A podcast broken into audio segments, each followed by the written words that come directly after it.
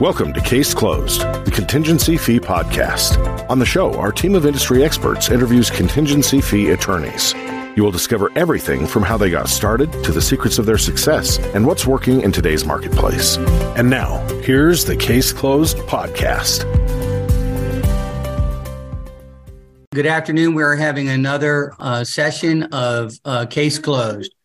Uh, so everyone, meet Kellen, Kellen Sinclair. Tell everyone on this video uh, your background.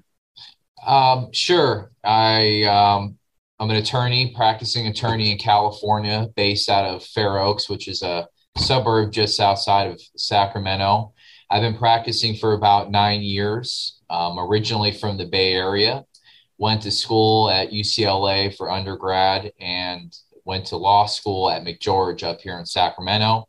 And then after I graduated law school, I just started practicing in the Sacramento area. And what type of law do you practice? Uh, exclusively personal injury. So dog bites, car accidents, slip and falls, wrongful deaths. What is the uh, biggest dollar value case you've had so far in your nine years?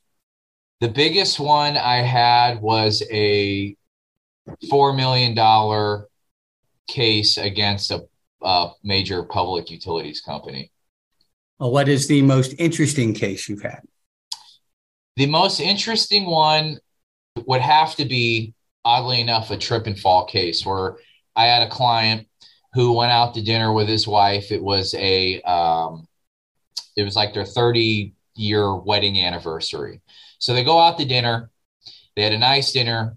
Walks back to his car and he's walking through like a, an improved portion of a sidewalk that was landscaped and tripped on a piece of rebar that was about the size of my arm length. Middle of the night, this person had a history of, of falls and prior concussions, had a concussion in this case. And um, they were just the nicest people. And there could have been disputes every which way about whether or not he even fell that night. No one witnessed it other than him, the person who fell. And ultimately, it was a million dollar settlement. It was a policy limit case just based on just the preparation with the client and people believed him they believed his wife and just the nicest people because a lot of you know disputes could have arose but that was uh, an interesting one for me what's the best advice you've ever gotten from anybody and who gave it to you one of the best pieces of advice that i ever got was um, actually from my dad, who would say the most important part about working just I was like, Dad, what, what do you got to be a good worker? He said, just showing up, just being present and being there. Don't call in sick. Don't come up with excuses, but just show up. What's the best piece of advice you've given attorneys who are just starting? I would say listen, because most people think being a lawyer is arguing and talking a lot. And I actually think it's listening is the best thing because you miss a lot of good things when you're not listening and when you're talking. So that's usually what I tell people is that you got to be a good listener. What's the toughest thing in your practice? I would say is the business aspect in a lot of ways because I could spend 80 to 100% of my day not even doing law. So managing employees, we own our building, so doing some commercial building management, accounting work. I would say that could be some, you know, I didn't go to law school to run a business at the time. You know, I think I'm just going to be practicing law, but I found um, just the business aspect can be pretty challenging sometimes. Uh, what would you say is the uh, best thing that you've learned from a defense attorney? The best thing probably would be preparation and doing things a little earlier because it seems like some of the defense lawyers I've worked, I've gone up against some really good people and they seem to be pretty well prepared and just starting things earlier than putting things off later. How do you get most of your cases?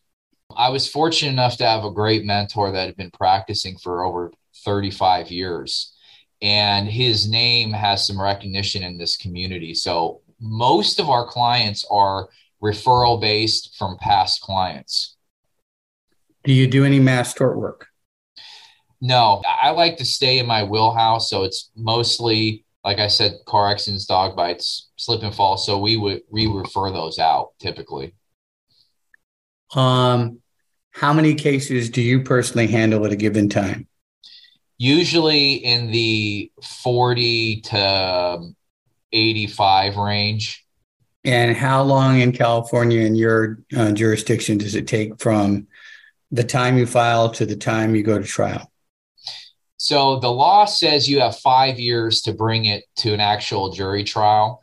Um, typically, though, a case that's filed on a lawsuit lasts about three years. Just the way with the courts are impacted, it could go longer. The next trial I have next month is a, a 2018 case. So let me ask you if you are trying to get it to trial in five years and the judge can't get it to trial in five years, what happens? Well, you would file a motion, a motion for preference, and typically the judge will grant that. If not, and you're sitting on it, that could be big malpractice claim. Uh, that's not a statute of limitation. That is a court procedural requirement of being tried in five years. Have you ever had to do a mandamus action to force a judge to try a case? No, I'm helping somebody. It's not my case, but there was an issue because with COVID, things kind of got put off. So their um, their trial date was supposed to be now, but with COVID, it got extended to January. But there's no trial date. There's not enough judges in this county. I helped them file a motion to be heard next month to find a judge. Essentially, there's these traveling judges that goes around that can hear cases. So we're hoping we can get a court date in before uh, July in that case. Wow, it's a very interesting rule. We don't have a rule that puts you as the attorney at risk if the judge can't get it docketed and tried in time. Very interesting. Um, what other interesting, unique uh, court procedural rules do you have in your jurisdiction that might not be widely known? Well, I, I get the main ones you have. Well, there's actually government claims that in California, if you have a claim against a public entity, you have to file a special form. It's um, a government tort form, it's called.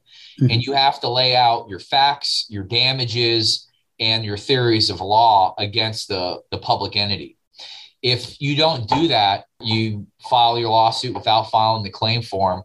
The government could come in and file a motion to have your case dismissed, and it will get dismissed if you don't do the claim form. Now, is that with prejudice or without prejudice? That would be with prejudice, meaning you got no other shot. Another wow. for malpractice. Yeah, you, you are the uh, state that uh, uh, has the most interesting laws. We learned from California. Um, within the 40 to 100 cases that you have, how would you split them out between auto accidents, trip and fall, dog bites? I would say 90% of my cases are auto accident cases they're just a little bit more prevalent, it seems. Um, and then I'd say about 8% would be slip and falls. There's a variety of criteria I look at whether I even take a slip and fall case. And then I'd say 2% are dog bites. Now, in um, your auto accident or your slip and fall cases, do you have the concept of bad faith actions against the carrier Yes, in California, we have something called first party bad faith.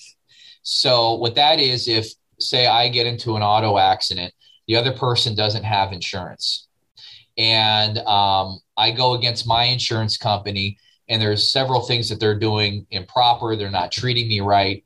I could t- potentially have a bad faith claim against them. So it's it's called first party, meaning it's against your own insurance company that you would have a. a but you don't have third party bad faith.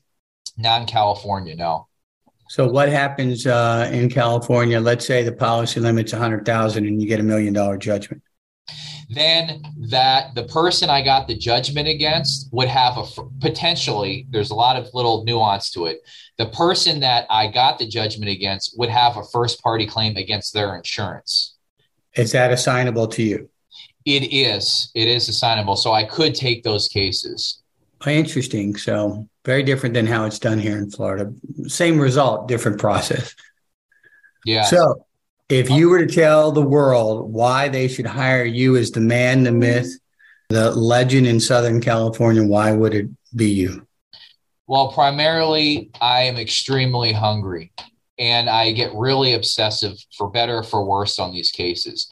So I get in like Batman. I like to know everything about the case. I go to the client's house, I understand how they live, what things they like to do, and I'm always available on via cell phone, email, whatever. I might not be able to have an answer right away, but I've gotten better at talking to people and listening and just say, hey, let me research this or do what I got to do and, and, get back. But I, I get very, for better or worse, invested in these cases a lot of times.